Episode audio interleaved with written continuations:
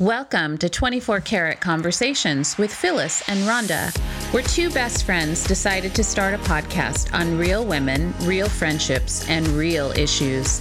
Our mission Bible verse is Job 23:10. Yet he knows the way I have taken, and when he has tested me, I will emerge as pure gold. We want to encourage, inspire, and offer hope in a world where life can seem to be unrealistic. Be a support for you to cheer you on as a wife, mother, daughter, sister, and friend. Most of all, you get to relax and laugh with us about all things women. Plus, we like all things sparkly. Oh, yeah. Hello, 24 Karat Tribe. Welcome back. Hey, peeps. We are super excited because we get to interview a friend of ours today, April Katherman. And Phyllis is going to introduce her, tell you a little bit about her, and then we're just going to ask her a few questions and let her share her story. Yeah, so I'm super excited because I remember April coming over to Rhonda's house and sitting on a couch saying, I think I want to write a book. do that. And here we are. So, April Katherman Redgrave is the author, speaker, blogger, and founder of Beauty for Our Ashes Ministry.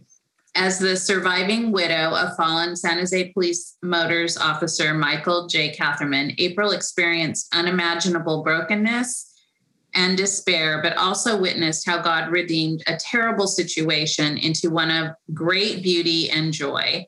Once a school teacher and aspiring educational administrator, April now writes and speaks to encourage law enforcement, widows, the grieving, blended families, and finding love after loss. April, I'm so excited to interview you today. Thank you for having me.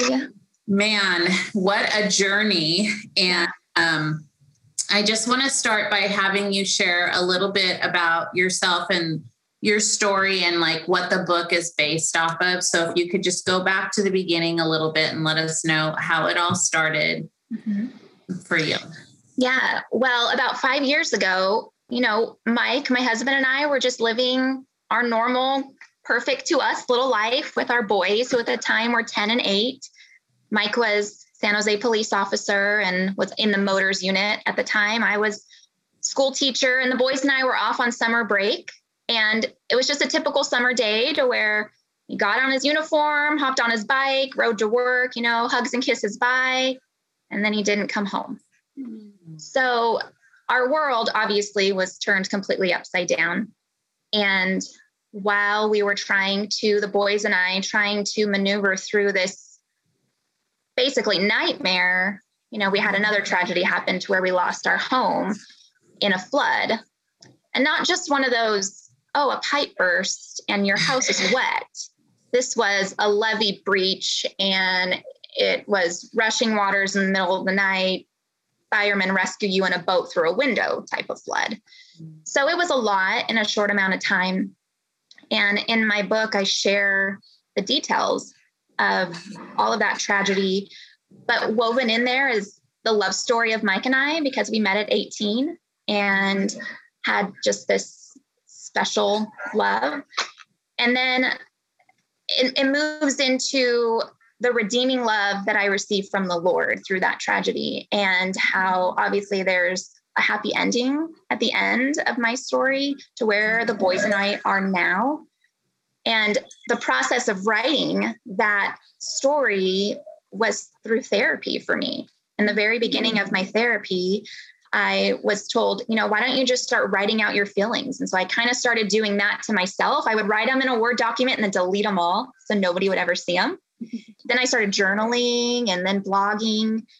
And then, you know, about a year and a half ago, it was kind of just God opened one door after another to share the whole story of loss and redeeming love through the book. Mm. So, what was the hardest part of becoming a widow so young? I was 33 when I lost mm. Mike. And being a young widow meant young children as well. Mm-hmm. So, the hardest part for me was having to tell them, telling my boys mm. that their dad wasn't coming home. And then moving on from that, trying, just realizing that I thought my future was completely gone. You know, all I had known was my love with Mike since I was 18. And we had so much more time together that we had so many big plans and dreams for our family. And it was just gone in a moment. So the hardest part was obviously telling the boys and seeing them suffer and the pain and the hurt and the heartbreak. And I was the one that broke their heart because I was the one that had to tell them about their dad.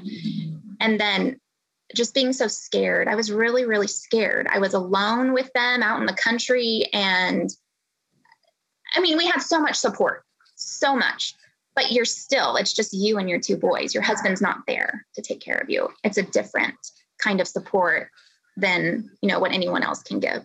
Well, I think it just feels very isolating when you're going mm-hmm. through grief anyway, but then to have to yeah. do and and be with your children and watch them grieve knowing that you can't do anything to really like help them. They are going to have to walk through this grief process. I mean you can support them and love them and get them counseling and all those things but you know that they're going to suffer trauma from what they've endured. And that i think is a really heavy weight as mm-hmm. a mom to carry because there is that little bit of guilt that you feel like, even though you had nothing to do with the death of your husband, just the fact that mm-hmm. you have to carry that for them is really hard.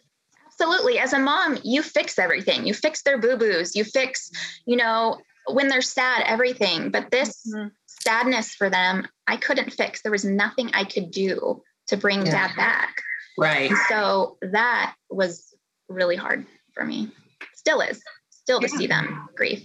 Yeah yeah i'm sure so um, how did people or how do you feel people have judged you based on your grief process because i think as a um, I have a couple friends who are widows, and it's so hard because they're young widows and it's so out of order, right? You know, you're, it's yeah. not normal for you to lose your husband in your 20s or 30s or even yeah. 40s, you know, that's just a, it's out of order. And so I know that there's a lot of judgment that comes on people who are walking through it like if they love again what does that look like and yeah. so can you talk a little bit about that yeah it's a heavy topic and it's something that i have to work through constantly either through therapy or through my time with god because it hurts when you hear the comments definitely and i think what hurts the most is when someone thinks that you don't love your husband that passed away anymore you're over that loss because that is not it at all. And I think a lot of the judgment comes from when a widow starts to be happy again. Mm. And and sometimes uh, for me the happiness was through finding love again with David. And everyone's so quick to think oh maybe it's too soon or she's not you know she's being selfish or man she really didn't love her first husband. And it's I have to keep continuing to tell myself, I have to ask myself a couple questions. One, did I pray about these decisions? Yes. You know, did I get discernment from the Lord? Am I confident that it's God's will? Yes. Has He opened doors? Yes. Have I found counsel through, you know, Christian men and women in my life? Yes. If I could answer yes to all those questions, mm-hmm. then we can't argue with God. Mm-hmm. And other people haven't been in my shoes. And the other thing that I have always asked myself is would Mike be okay with any decision I'm making? Would he be proud of me? Would he want this for me and the boys? And I'm proud to say that I can answer yes to all of those. And so, yes, the judgment will come and it hurts, but I have to keep telling myself that God's in control and I'm making Mike proud. So that's all I can keep doing. But it's hard. And and I'm almost embarrassed to say that before my loss, I was so judgmental. And, you mm. know, I just, this mom doing this, oh, I would do this if I was her mom, you know, that kid's mom. Or, you know, as a teacher, you're you're right there with so much parenting. You, you know, you have the term helicopter. You know it all. Yeah. And, you know, I wish I could go back and not be so judgmental because you there's no loss that's the same. Yeah. Whether you've lost a husband or a child or anything, no loss is the same. So you can't ever really put yourself in their shoes because you have no clue what they're really dealing with. Yeah, it's funny that you say that because we did an episode on grief just recently. I mean, not on grief, on empathy just recently. Mm-hmm. And I feel like the more things that you endure, you gain greater empathy for people like things yes. you've been through. So it's like sometimes you hate what you're going through right? You hate the situation that you're walking through but it gives you empathy for those people that you're going to encounter in the future. And so definitely. I definitely think there is something to be said about not having a perfect cakewalk life which mm-hmm. we all think we want that but at the end of the day i think the things that we learn from the hard stuff is what really makes us who we are definitely. Yeah, I agree. Yeah. Yeah. And also, I think it's really easy to judge something when you haven't walked through it. Um, mm-hmm. I know. Uh, so, what reminds me of that is like even when Rhonda and I lost our children, we uh, we talked about one time how the first time you have joy again, or the first time you have, almost feel guilty because you're in that mourning period, right? Like, mm-hmm. I maybe I should never be happy again and yet that's not the end of the story. Um, and and as widows especially a widow at 33 it's i mean no one can really tell you the timing because life happens. Yeah. And so it's like you're not supposed to i don't think anyone would want somebody to just be that would be the it's the only love of my life. I could never it's kind of the same thing. I lost this child. I could never love another child again. Mm-hmm it's not true. It's like they are still very much a part of your life, but there is more to yeah.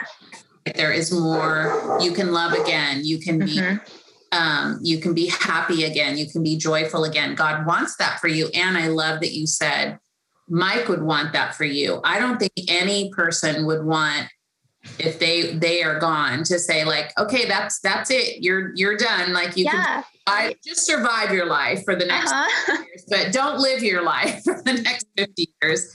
And so, yeah, I mean, it's super easy for people to judge it when they haven't walked through it. But um, I always say, like, my son was my biggest tragedy and my biggest blessing because he really just woke up my life to, like, I look at joy in such a different way. Mm-hmm and like Rhonda says, the empathy is so much bigger because I've walked through that valley of the shadow of death, right? You kind of walk through that pit and coming out the other side, it's like stuff feels fresher and newer. So I think um, it's beautiful when you can, you know, find that again in the midst. It's like your beauty from ashes. Absolutely. To start yes, that over. So you did um, remarry. Mm-hmm have a beautiful little baby girl. She was so little when we saw her last time. So cute. So how how um how did that fit into your family? Where are the boys um doing well from that? Was that kind of strange for them? Like how did that how did that play into your life? You know, it was one of my biggest worries was introducing David to them and that whole process and I kept everything such a secret from everyone for so long because I was worried about the judgment. And my boys were still not okay at the time. I met David, and it had been over a year since I lost Mike. So it was still fresh to all of us. And it was something that I wasn't looking for and wasn't expecting at all. So obviously the boys weren't either. But again, when you're following the will of the Lord, everything kind of falls into place and everything has gone so smooth, smoothly. And it's it's what the boys needed. It was what we I needed at the time. And when I say it's gone smoothly, there's been the hiccups in the road, you know, but it, the boys are doing so incredibly well. And it has a lot to do with I had to force them to do therapy, and they did um, therapy through animals, you know, out on a horse ranch. And you know, lots of talks, really gradually bringing David in as a friend, even though him and I were more than friends. But with the children, you know, I wasn't just going to bring that out there to them. So we gradually introduced everyone, his children, my children, a lot of prayer and counsel. Um, and it just kind of all happened. And it happened so easily. And my boys are thriving they're now um, 15 and 13. They were 10 and 8 when Mike passed away. And they're, I'm just beyond proud of them. And they're doing awesome. And a lot of it has to do with David in our life and them having that dad on earth that is there to take over for Mike really in a way that is so healthy and never replacing Mike ever. And it's just, it's been wonderful. They're, they're amazing young men.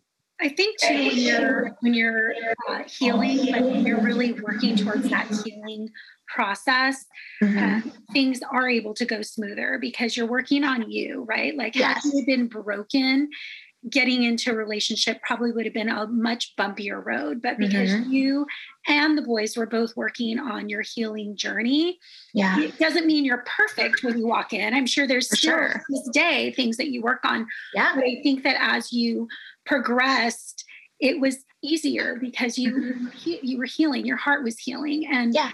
So I think that's what people need to understand that if people are really digging into their healing journey, like you can't fault mm-hmm. them for moving forward because God doesn't want you to just stay in one place and stay exactly. Miserable. Yeah, He wants you to to move forward. He's saying like go, like it's okay. Mm-hmm. You know? Yeah. So the book writing process was that. So that was good therapy. I know that. Mm-hmm. Yes. also have to give a shout out to our publisher, Redemption Press. Absolutely. Yeah. So excited when you went with them. Um, was there anything that you would have done differently through this whole process um, either writing or personal personally? Yeah i wish i would have taken care of myself sooner. Mm. i was so focused on not only my children but when an officer is killed in the line of duty there's a lot of responsibility that comes on their wife. There's a lot of meetings. There's a lot of ceremonies. There's a lot of everything. I had no idea about that either. Yeah. I saw all the things you had to do. I thought, I don't know if I could handle that. Yeah. And so I never, I never was able to take care of myself because I was doing everything for everybody else. Mm-hmm. I wish I would have set boundaries in the beginning, but I didn't know that I needed them. I thought that that's what I had to do. And if I wasn't doing every single thing I was asked to do, I wasn't honoring Mike. Mm-hmm. And I wasn't portraying him as this this hero of, of an officer, but really he was just my husband. You know, he mm-hmm. wasn't Officer Katherman to me. He was my husband. He was Mike. So I wish I would have set boundaries and taken care of myself sooner and also let myself not be okay sooner. Yeah. I was I I tried to be this poised widow and tried to hold myself together all of the time but then when I was home alone, I was, I had lost it, you know, like, but I, I guess I should say I did let myself lose it, but not tell anyone. I did it, you know, I didn't let anyone know I was physically dying on the inside, you know. And so I wish I would have gotten help and taken care of myself sooner. And because as soon as I started taking care of me, I became a better mom. And that's when my boys started healing. They were so mm-hmm. broken. I had one that was so much anger, one that was so much just sadness. And I, I couldn't really help them because I was so just out of it myself. Yeah, you're going through all those emotions too. Exactly. So I just I wish I would have would have taken care of me a lot sooner. Good advice. Yeah. Yeah, that's really good advice. So, April, we just have one last question for you, and that mm-hmm. is, what would you tell your 22 year old self? Oh, goodness. Well, I would have been at that time newly married, new school teacher, husband out of police academy, just such a young, young and in love, you know, ready to have our first baby too. And we talk so much about empathy. I absolutely would have told myself to be more kind and empathetic to people because you never know what someone's going through. Someone can carry themselves so well, and you think that everything's perfect and fine, and really they're not. Or if you see someone that's struggling, like we were just talking about, not to be judgmental, but to pray for them and to be more kind. And I also would have told myself to love Mike intentionally. I think that at that time, I took for granted our just easy marriage and love and this just little life that we made for each other and i didn't i didn't intentionally love him and and, and it's so um cliche to say not sweat the small stuff but really don't sweat the small stuff and and another cliche don't let the sun go down upon your wrath really do not go to bed angry with your spouse because I am proof that tomorrow is not promised. And so I I would tell myself all of that because now I feel like I've learned so much that I do intentionally love my husband on earth and I don't sweat the small stuff and I'm really able to to cherish every single moment and I wish I would have lived in the moments more and not lived in our plans or my to-do list or everything that I wanted to get done or do or the next vacation or the next we always went camping so the next camping trip or whatever um, i wish i would have just enjoyed the here and now more because it goes by too quick and it can all be gone yeah, yeah.